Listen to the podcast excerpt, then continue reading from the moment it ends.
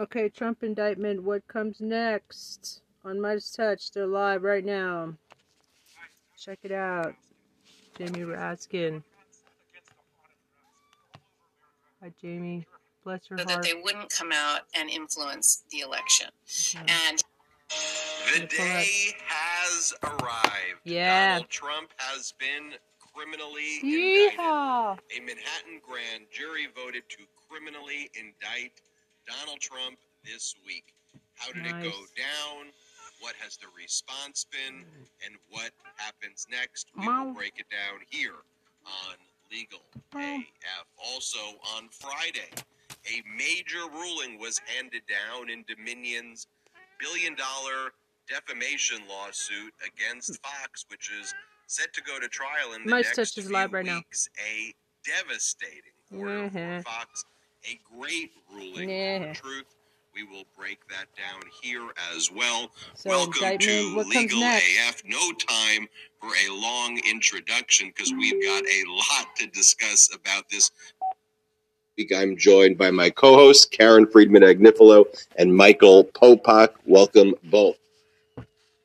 Ben, Popak, first, how are you doing?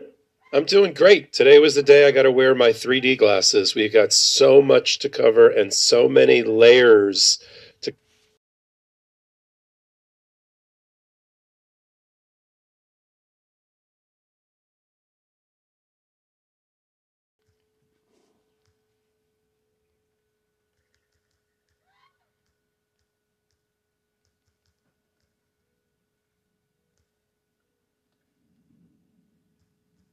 Yeah, Trista.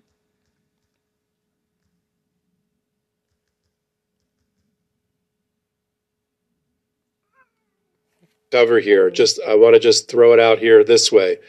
We're going to talk about how Alvin Bragg not only figured out how to split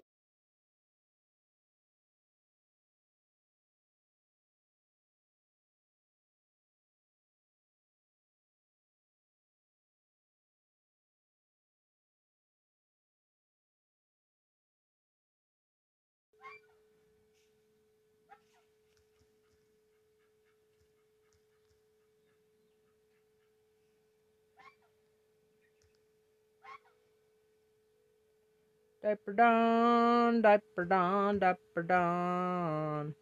the atom, but also how to conduct cold fusion. I'll explain later.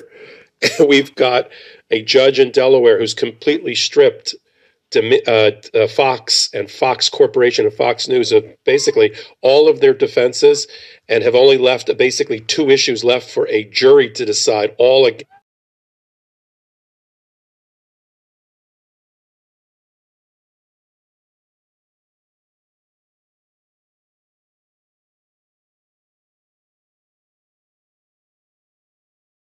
Judge should take him into custody. Question mark.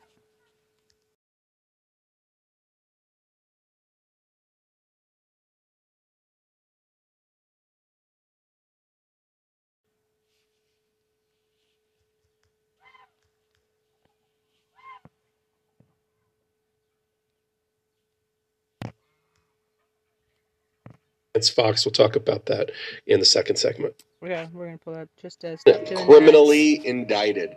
A Manhattan grand jury voted to criminally indict Donald Trump this week. How did it go down? What has the response been? How Alvin oh, Bragg Oh, shit. not only figured out how to you split the atom, jury voted to criminally indict Donald Trump this week. How did it go down? What has the Yeah. response been? And what happens next? We will break it down here on Legal AF. Also on, on. Friday, a major ruling was handed down in Dominion's billion dollar defamation lawsuit against Fox, which is set to go to trial in the next few weeks. A devastating order for Fox, a great ruling for truth. We will break that down here as well. Welcome to Legal AF. No time for a long introduction because we've got a lot to discuss about this historic week. I'm joined by my co-host Karen Friedman Agnifilo No and Michael. Popak. Welcome both. Ben, Popak first, how are you doing?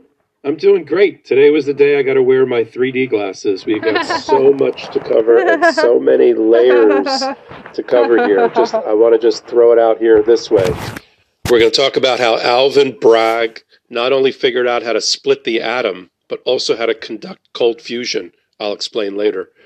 We've got a judge in Delaware who's completely stripped uh, uh, Fox and Fox Corporation and Fox News of basically all of their defenses and have only left basically two issues left for a jury to decide, all against Fox. We'll talk about that in the second segment. Well, excited to break that down, but first let's talk about what happened in Manhattan this week. Karen Friedman Agnifilo, uh, you worked at that Manhattan District Attorney's office for basically 30 years. You rose to the position of basically the number two at the entire office there. And uh, there were many times where you actually served as the acting Manhattan district attorney. So it'd be fair to say that you know that office better than essentially anybody on this planet. So I want to get your take. First, can you break down what happened this week? What does it mean and what happens next? Sure. So just to be accurate, because, you know, accuracy matters. Uh, mm-hmm. I did leave in in the middle of my time there for three years to work for the mayor of New York City, Mike Bloomberg. So it wasn't exactly 30 years. So I just wanted to, wow. um, I didn't know that. just to clear that up. So, uh, but what what happened was.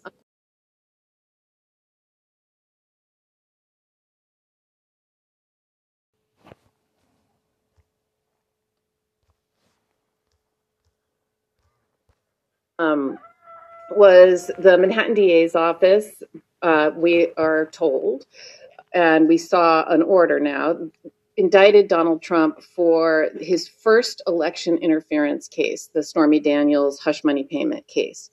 And the reason we know about it is because he applied to uh, Judge Juan Merchan, who's the judge in this case, for a limited, Alvin Bragg applied for a limited unsealing order because normally an, uh, an indictment in a case like this, because it is uh, it is an indictment that's happened before an arrest, that indictment is sealed. And so, because it is sealed, normally we wouldn't know about it. But sometimes, in a case that has extreme amount of uh, press interest and public interest, and one where we know the defendant already knows about it, as Donald Trump does, because we would have to tell him to surrender. Sometimes the DA's office would apply for what's called a, a limited unsealing order just to be able to say that uh, there has been an indictment. And that's exactly what they did here. And the case we don't know a lot about it yet. We don't know what the charges are exactly. We don't know what the evidence and the proof is exactly. And that's because the grand jury process is a secret proceeding by law.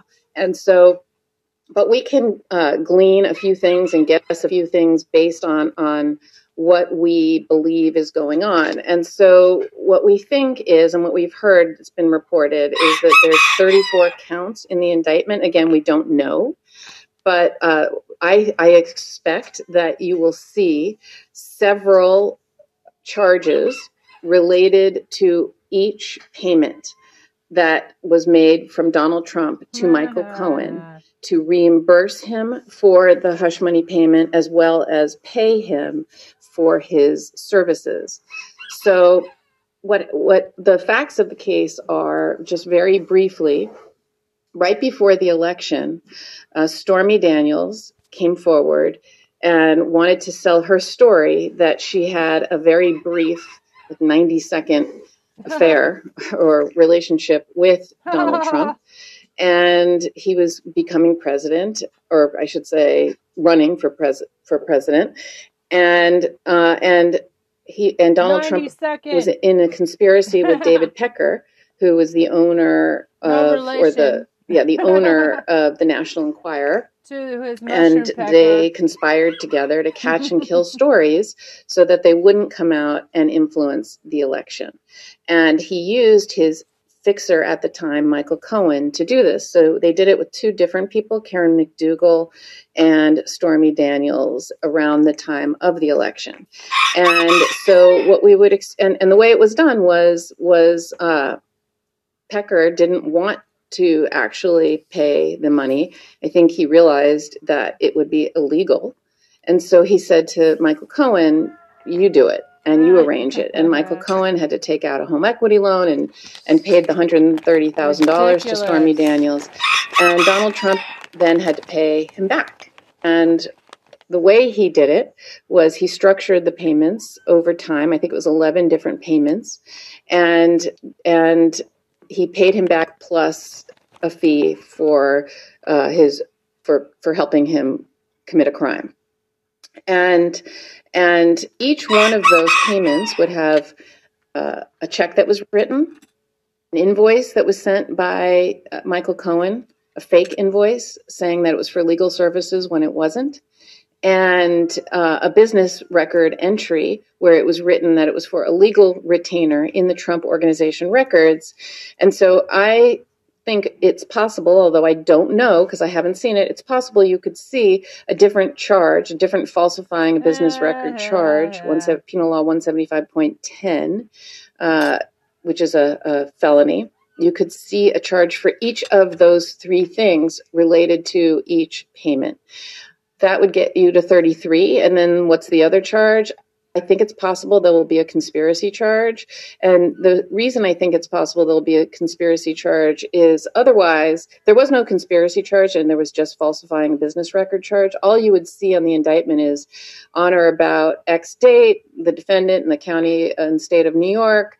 Um, committed falsifying a business record in the first degree by writing check number one two three four five I mean, that's literally what an indictment says. And, um, and maybe has one other, you know, set, by writing check one, two, three, four, five, and indicating that it was for a legal payment when it was not, or something. It's like very brief uh, what an indictment language is, unless you charge a conspiracy. And if you charge conspiracy, it's all about the agreement between the criminal agreement between two or more people.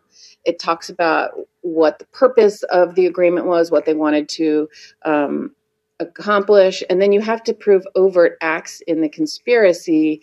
And the overt acts are actions that you take in order to complete the conspiracy. So, for example, if um, and I said we were going to rob a bank together and we were talking about it and we both agreed, okay, we're going to rob a bank together, but we don't do anything about it, then it's not a crime. It's not a Karen, conspiracy. Karen, don't reveal our pre-show discussions. so, but it's it's literally it's not a crime because all we did was just talk about it and agree. Unless we commit some overt act to do it, then it doesn't count yet. So you have to do something. Like we say to Ben, Ben, can we borrow your car and you know will you be the getaway driver for us when we when we rob that bank? And if ben says yes and drives the car over that's an overt act. That's something that was done even if you don't ever go and rob the bank. It doesn't matter. We conspired to go do it and we took a step forward doing it. So you have to have an overt act.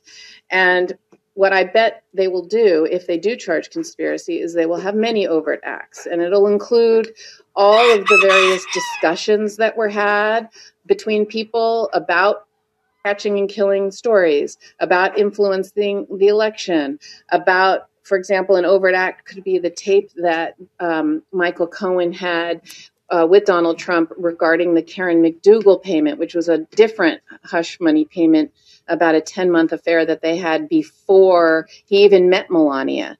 And so, if I were them, I would want that evidence in the uh, in in my case. I apologize for the noise, but my dog had surgery, and he has to be uh, with a cone around his neck and on a leash, and so he's not happy about it, and he is moving around. There he is. You all know Boogie. He has been on this podcast before, so he is not happy. So that's what that noise is, and I apologize. Um, anyway.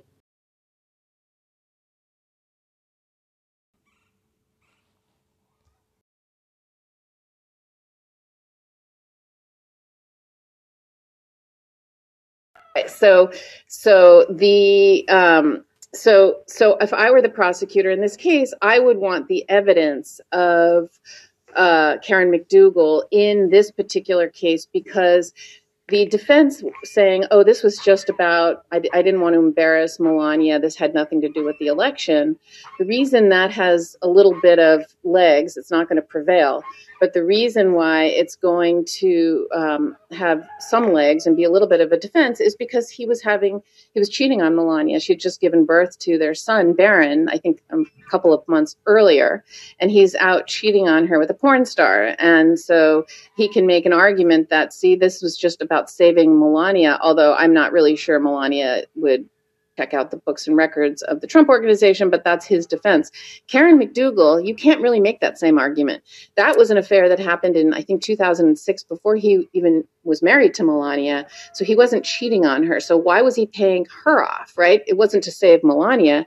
It's because he wanted to throw the election. And so I would want that evidence in there. I think it's important. And that comes in in a conspiracy, but it might not come in otherwise because it's an it could be an uncharged act unless it's charged. Unless the, the, for all we know in this indictment, they also charged those crimes as well. We just don't know. But this is this is what we expect to see. You know, and uh, of course, this week led off with that testimony of David Pecker, right, the former CEO of the National Enquirer. And when you think about that payment made by the National Enquirer to Karen McDougal, this other individual Donald Trump had a sexual encounter uh, with, leading up to the 2016 election, a payment of $150,000 made, right? That's not disclosed as a campaign contribution. Why else were they paying the money to help Donald Trump? Because they thought if we get this guy elected, that's going to be good for our company. That's a good look for the National Enquirer. That's huh. good for our business. And then, to your point, Karen, at some point, someone probably said to them, you know what? That was problematic. You just likely violated campaign finance laws. And so when they were going to do it again with Stormy Daniels, they just said, uh uh-uh, uh we can't do it. Cohen, you got to do it with uh, Trump and figure it out on your own this time.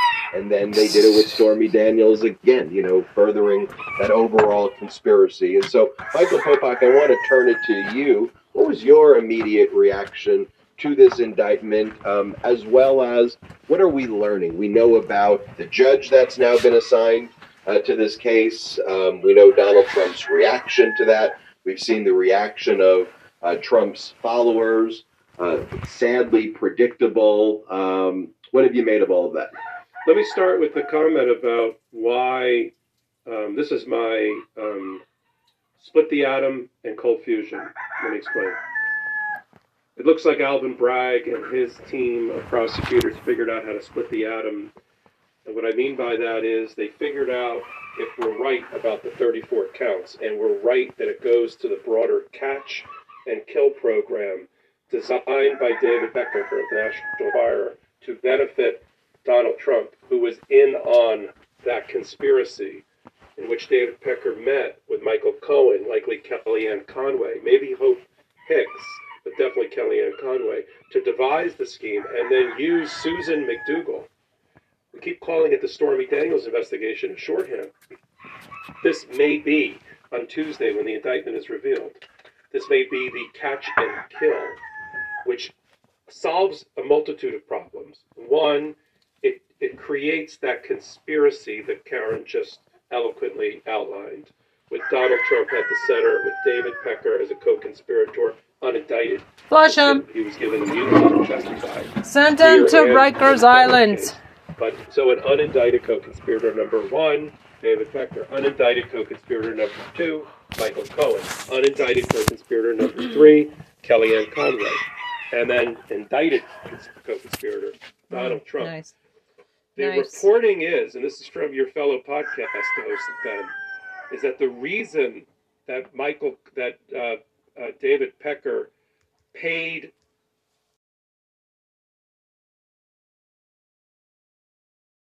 exclamation point. He can have his accountant Susan McDougal directly uh, the hundred fifty thousand dollars, the testimony. And the reason he didn't be pay awesome.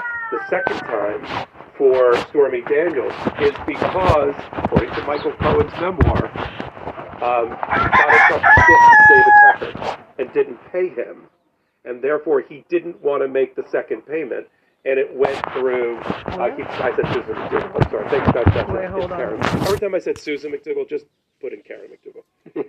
But but but the reason this may be the catch and kill, which solves a multitude of problems. One, it, it creates that conspiracy that Karen just eloquently outlined, with Donald Trump at the center and David Tucker as a co-conspirator, unindicted, because he was given immunity to testify here and in the federal case. But still an unindicted co-conspirator number one, David Tucker, unindicted co-conspirator number two, Michael Cohen, unindicted co-conspirator number three, Kellyanne Conway, and then indicted co-conspirator Donald Trump. The reporting is, and this is from your fellow podcast host Ben, is that the reason that Michael, that uh, uh, David Pecker paid Susan McDougal directly uh, the hundred and fifty thousand dollars. This is his testimony, and the reason he didn't pay the second time for Stormy Daniels is because, according to Michael Cohen's memoir, um, Donald Trump stiffed David Pecker and didn't pay him. And therefore, he didn't want to make the second payment. And it went through, I keep, I said Susan McDougal. I'm sorry. Thanks, guys, catching up. It's Karen. Every time I said Susan McDougal, just put it Karen McDougal. but, but, the reason it was because That's Donald hilarious. Trump, kind of surprise, stiffed Stiffed him. Ha, you, I'm not making the second payment. You do it, and that's how Michael Cohen got him. If Michael Cohen's testimony is what, what he said in his memoir is what he said in the grand jury, that's what he told the grand jury. So you have that's the rationale. That's the split the atom. That solves a Michael Cohen problem. to get fucking people over all your, life. with the Karen McDougal payment. That just shows the catch and kill program. He was involved with the second level payment, the repayment that was made to Stormy Daniels. So for all, all those that said, don't put all your eggs in Michael Cohen's basket because he's got credibility problems, this split the atom because he's, he's now making it, Alvin Bragg and his team is making it about the broader catch and kill. As the cold fusion, how do we solve that? We're going to see it when we see the 34 counts. That's a hell of a lot of counts. Even if you take the 11 or so structured payments that we think were made um, back to Michael Cohen to repay him for going on his home equity line and then getting additional bonuses and a gross up payment so he didn't have to get hit with income tax um, by having that money come into the law firm and have taxes so that it wouldn't it, it wouldn't hurt Michael Cohen. That's maybe half of the 34. The other 30, the other half or so, must be related, I would think, is my prediction, to Karen McDougal and the conspiracy claims, maybe the civil RICO claims around the co-conspirator, and then the second, the second um, crime, which doesn't have to be charged, just to be clear. In New York, here we say two wrongs don't make a right. Well, two misdemeanors make a felony. So if you got a misdemeanor books and records fraud, and you combine it with a second thing, even if it's a misdemeanor, even if it's statute of limitations barred, even if they couldn't indict and won't indict on it, if it's in furtherance of another crime, then they've got jackpot. They've got their felony, which we're expecting that most, if not all, of the 34 counts are going to be felonies. So we have we have that. Then, moving to Trump world for a moment, um, and this four-day gap between the time that, that the uh, the uh, Manhattan DA wanted Donald Trump to surrender, which was yesterday, Friday, right off the indictment, not Tuesday. That's Donald Trump's Trump playing games and claiming that the Secret Service needed more time to arrange the surrender. That's not true. What he needed was a four-day weekend to regroup and recalibrate with his defense team, most of which, according to reporting, thought that there wasn't going to be an indictment and we're off to their spring break. Karen and I talked a lot about this, the the break in the action in the grand jury, which Karen accurately predicted was not didn't mean they weren't going to indict on Thursday. Um, but so they had to regroup and they had to get Joe Tacopina and Joe Tacopina's partner, Chad Seigel, and Susan Necheles, who's really the lead trial lawyer, down to Mar-a-Lago to get into a war room. And then And then next to the war room, of course, is the drifting room, where Donald Trump devises with people like Miller, you know, Stephen Miller, how to raise four, five, eight million dollars a day. So the reason Donald Trump didn't want to go in on Friday is that it was, you know, 30 or 40 million dollars too soon because he, he wanted to continue to raise money on the backs of his indictment. You'll see the mugshot that will be taken.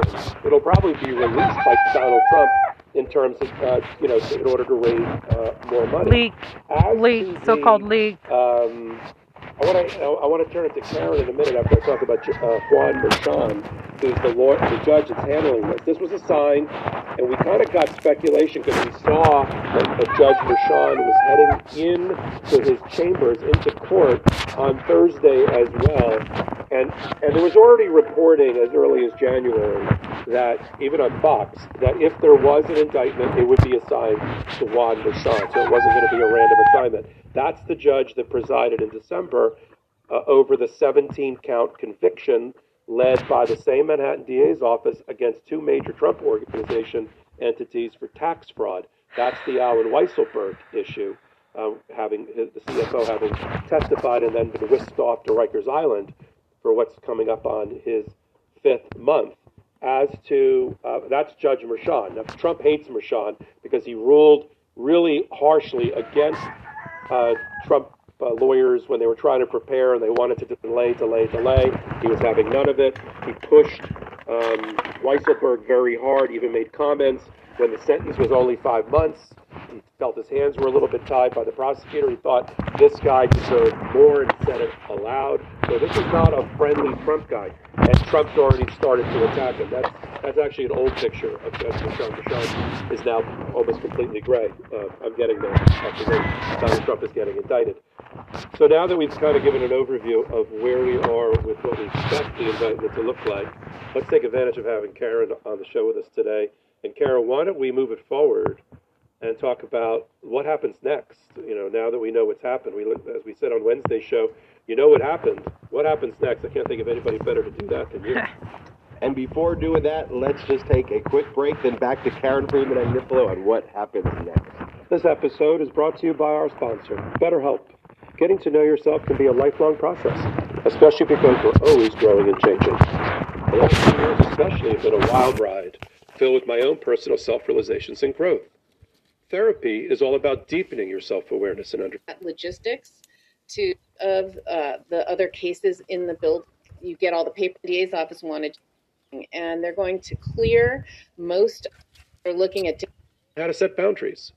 Over time, I've truly learned to become the best version of me. And look, what typically happens in these surrenders is you make the arrangement to surrender in the morning, and then the arraignment is in the afternoon because that way uh, you get all the paperwork done and then you go to court. And so, so uh, they are apparently the Manhattan DA's office wanted to do it on Friday, but Trump wasn't ready. So he's doing it on Tuesday if he voluntarily surrenders the way uh, so that he will. I still wonder whether he will um, fake Fake pretend that he was trying to surrender, but his his Mar-a-Lago people weren't allowing him to, and and Ron DeSantis said he won't extradite him, but let's assume he's going to actually surrender.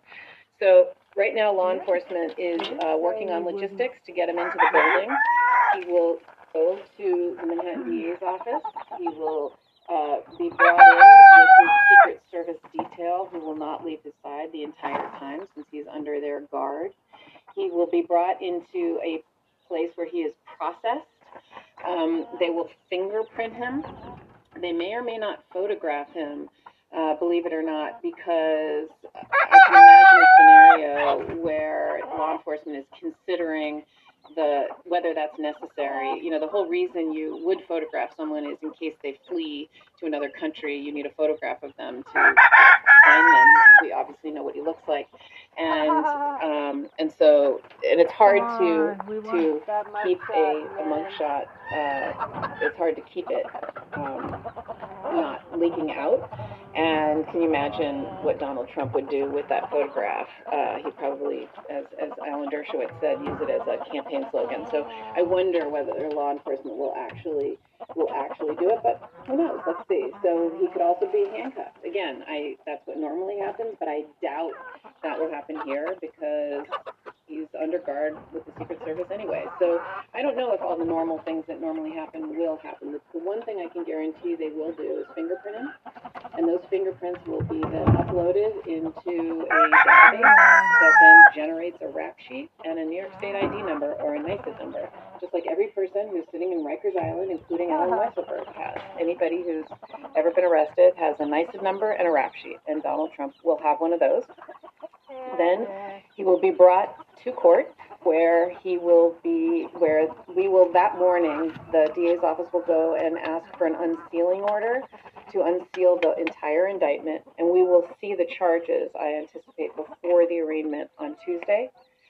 Then he will be brought into court in Judge Merchan's courtroom, uh, where he will, they will figure out a way to get him there where it's not necessarily through the hall, with the regular hallways. I am told that the other court matters that are going on, all the other trials, et cetera, are all stopping at lunch. And so at two fifteen, there will really be nobody up there except, um, except the necessary people and then some press who will be outside the courtroom and will capture him going in. It will be, it's discretionary whether uh, a judge can allow cameras in the courtroom. Um, we'll see what Judge Merchan allows. That's a sketch right there of uh, a sketch artist will definitely be allowed in. So we will see sketches of the proceeding for sure. Whether or not we see photographs or um, or whether we see a, one video feed will be up to the discretion of the court. So I don't know what the answer will be. I'm trying to get a seat in the courtroom. Uh, I I usually would have no problem getting in, and let's see if I can because of Secret Service it is kind of an issue. But I, I have all the feelers out. I've asked all the right people.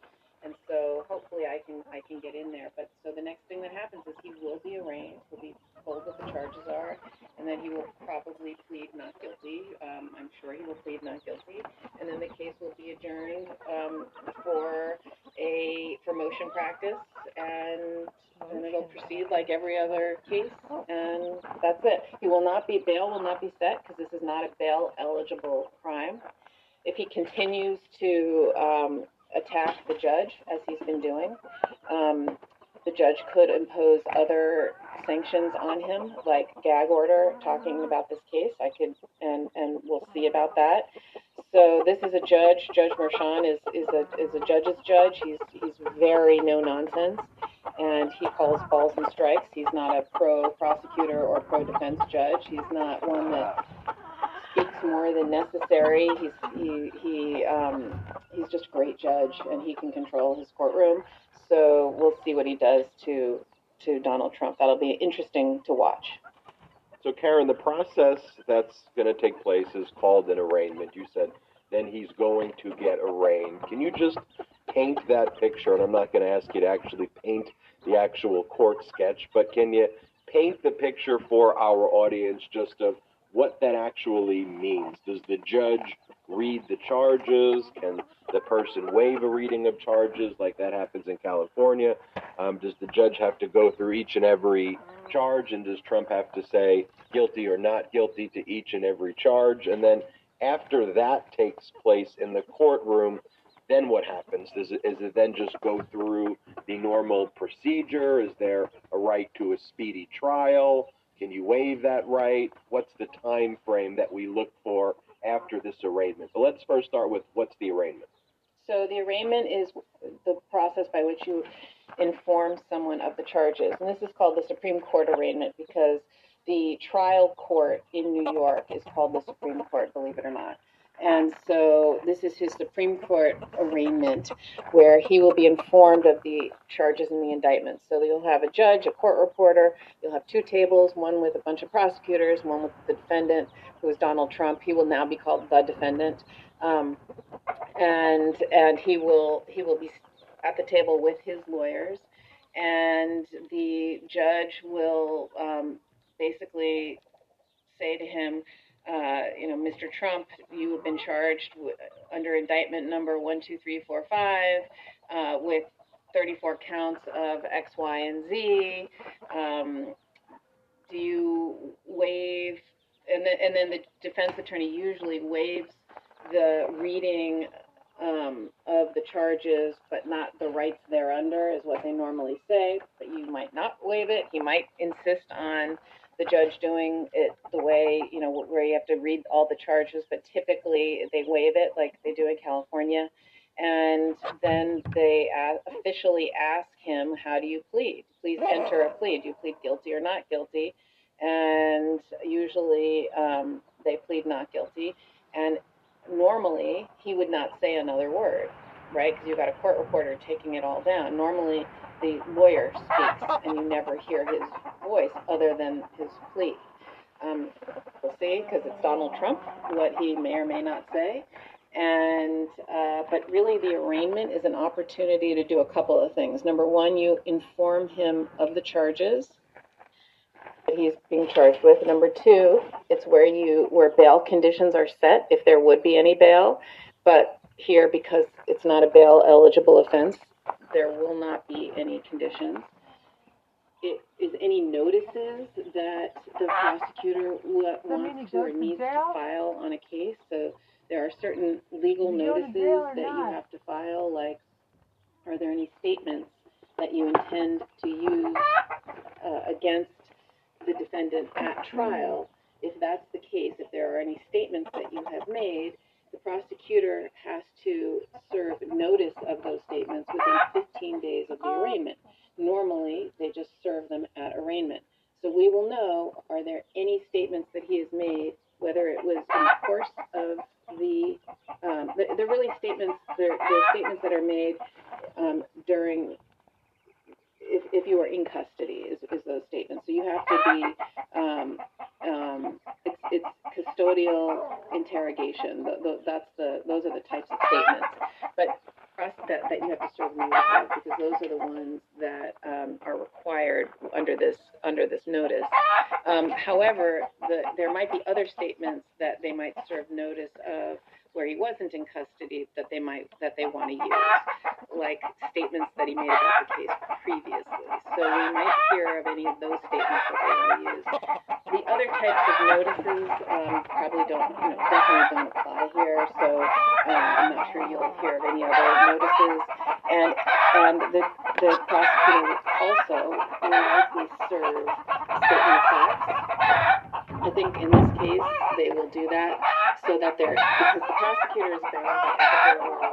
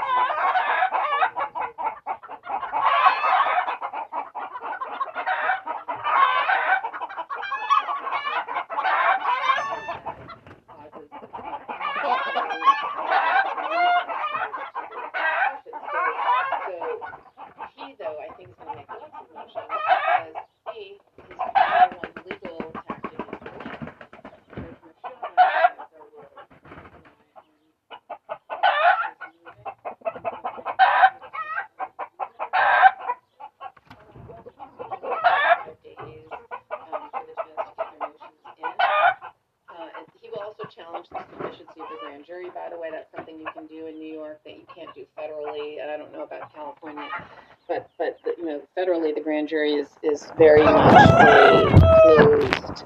Um, you don't really get to see what happens there. In the state, a defendant can challenge uh, the sufficiency of the grand jury evidence. So he'll also so he'll probably make motions about uh, about whether or not the whether or not um, the bump up, so the falsifying of business records, the way Popok was saying, you have to have committed another crime to make it a felony. Um, he's going to challenge whether the crimes that were presented to the grand jury are ones that can be relied upon, like a federal election charge. Um, so he'll make all kinds of challenges like that, and that'll all happen during a reasonable motion yeah. practice period and then the prosecutor will respond to the motion, and then the judge will decide. So, so that was what will happen next. Popok, I want to give you the final word on this uh, historic week when we're talking about uh, this criminal indictment. Popok. I've seen all of the social commentary, mainly by the right wing MAGA, about what a sad day it is in criminal justice, in the history of criminal justice, that there's just for, it, for this to happen. There's one person that is to blame for this in a series of what we expect to be indictments over the next several months, and that is Donald Trump. Donald Trump was a grifter and a fraudster and a scam artist dating back to his time working next to his father, Fred Trump, all the way through his running of casinos, running them into the ground in Atlantic City, investing all along the way, to the celebrity apprentice, to the um, the gifting and the fundraising that he did around that. Even before he decided to enter office, he was not qualified to be the president of the United States.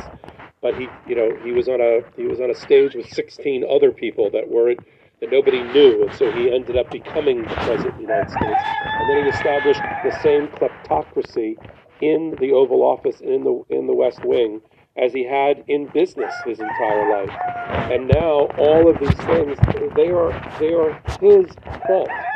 Okay, so the MAGA Republicans are like, oh my God, it's an orange. Being indicted for something that happened in 2006. It's, it's a current scandal.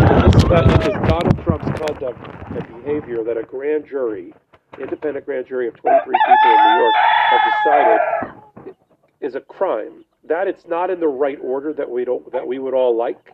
You know, we'd like Jack Smith's to go first with the inter- interference of the election and the and Jan 6th and, and the Mar-a-Lago maybe and maybe Fani Willis for the Georgia election and the and the quote unquote perfect phone call. But justice comes as justice comes, and we can't order it and we can't sequence it.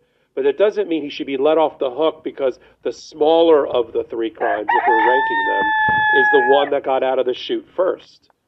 He's going to be held accountable. If we've learned anything from Thursday and the way Alvin Bragg, much maligned but now will be a historic hero, for doing this, for coming out of the buck, for getting right on the facts and bringing this case, because the buck stops with that prosecutor.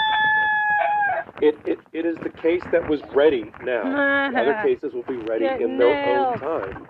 At the end, look back at history, looks back at this period in a chapter in a book, maybe not in a Florida textbook, but everywhere else that describes the history of America, they will say that at the end of 2024, Donald Trump was indicted several times related to conduct both in the office in the waning days and outside the office before he got in, the delay being he was in office so he couldn't be sued, but that he was brought to justice. That's what I believe the chapters in the, the pages in the chapters of those books are going to read, notwithstanding all of the social media backbiting and hand wringing that's going on now, mainly by, by the Republicans in MAGA.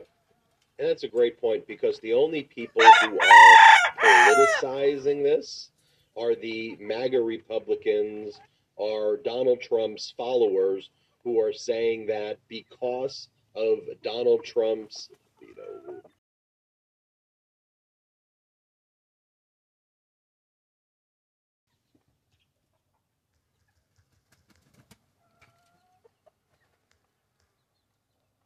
leadership of this new MAGA Republican Party that he's above the law. Notice, none of them are saying he's innocent, right? There's, I haven't seen the argument he didn't pay hush money payments and he didn't falsify business records.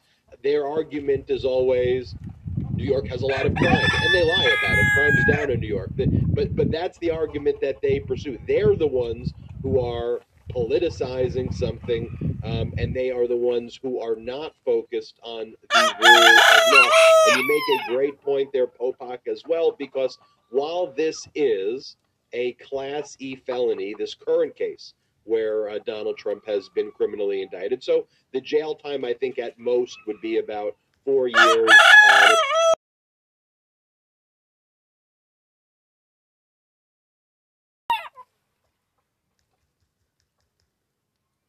potentially, you know, when you're when you're at sentencing, you know, likely would be less, but it is something that he can serve, you know, jail time for. This doesn't mean that Alvin Bragg has given up the case where he's uh, still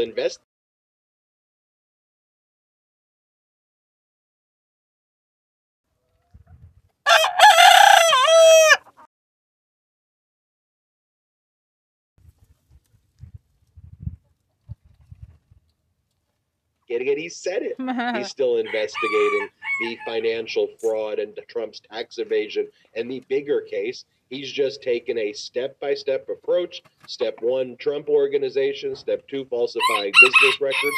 And he's still investigating the other crimes. And of course, we have special counsel Jack Smith investigating uh, with two grand juries in federal court in Washington, D.C. Trump's election interference, Trump's obstruction of justice, and theft of government records. Of course, we have Fani Willis, the district attorney in Fulton County, who will be presenting before a grand jury there. You've got the E. Jean Carroll uh, civil rape and defamation trial.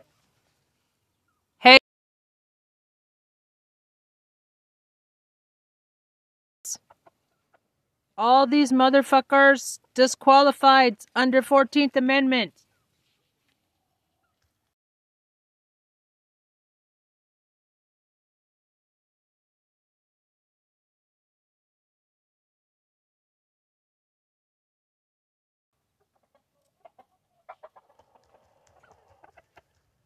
set to take place on April 25th. You've got the New York Attorney General Letitia James case, uh, the civil fraud case, set to go to trial October 2nd of 2023, where the New York Attorney General is seeking at least 250 million dollars in damages and likely in the billions of dollars.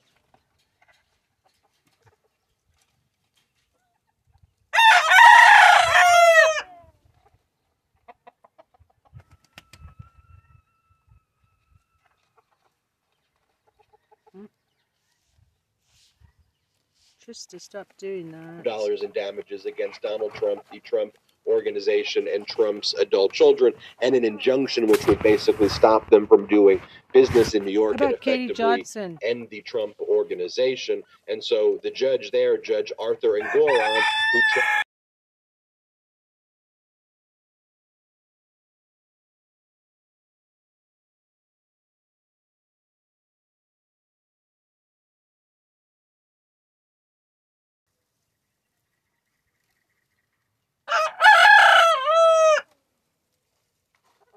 Brutally.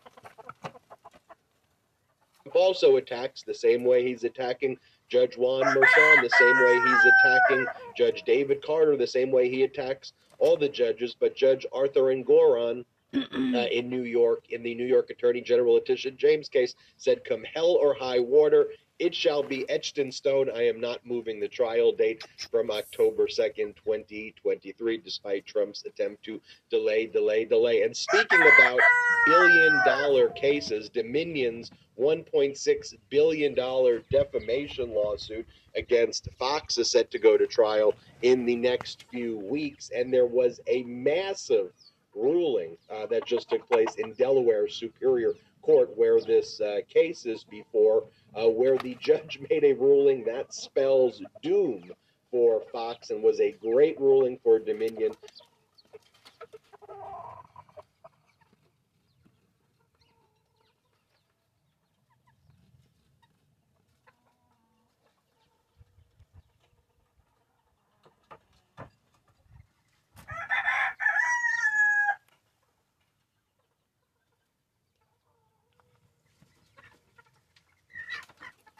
mm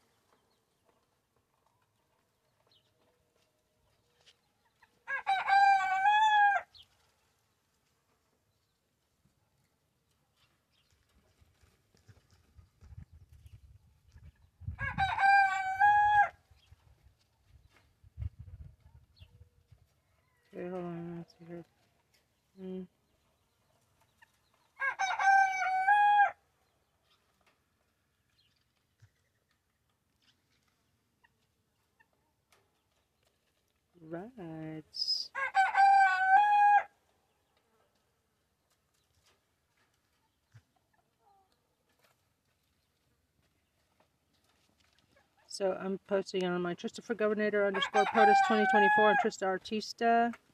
Back in black. Mm-hmm. mm-hmm, mm-hmm, mm-hmm.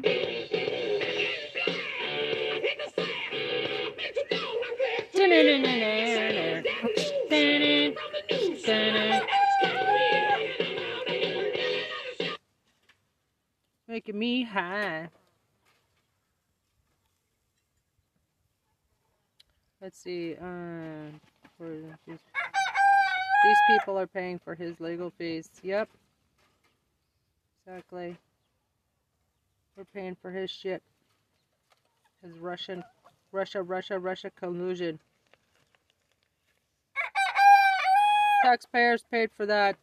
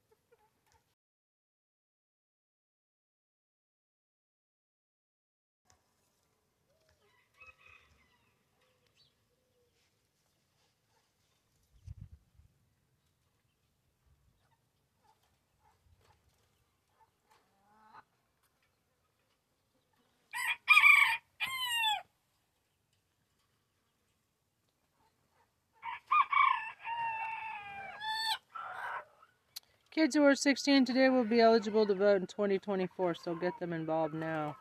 Yeah. I'm a human rights. Ooh, cool.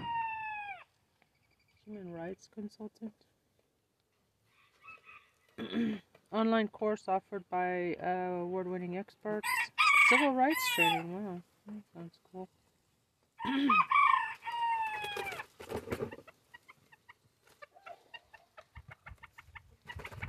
yeah,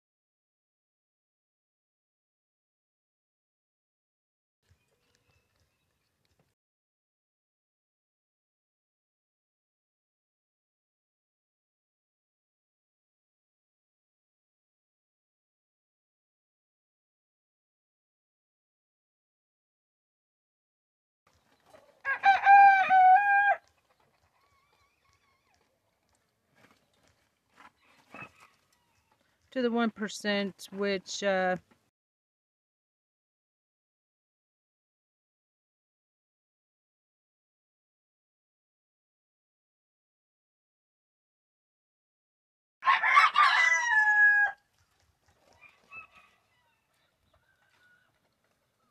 uh, Robert Reich, Robert Reich, Reich, Reich.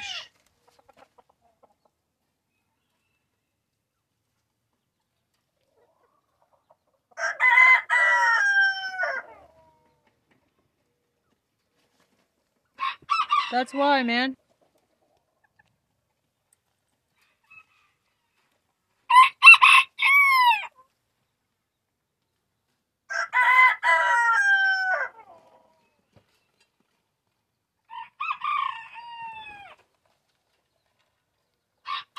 Not necessarily.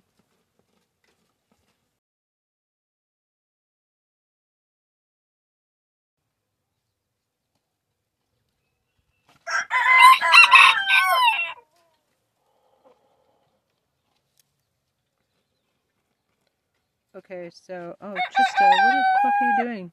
Man, let's get back to this awesome live. MeidasTouch. Love you. Oh shit. Where'd you go? Hi everyone, Mark Barden here at Sandy Hook Promise. Hi. On December 14th, 2012, big, big, big ruling. Um, and, you know, and, and one other point I'll make and throw it back to you, Popok, just to finish out this topic. And then I want to hear from Karen just about this historic week in general. But I think, look, this isn't the only case, defamation case that, that, that Fox is involved with, right?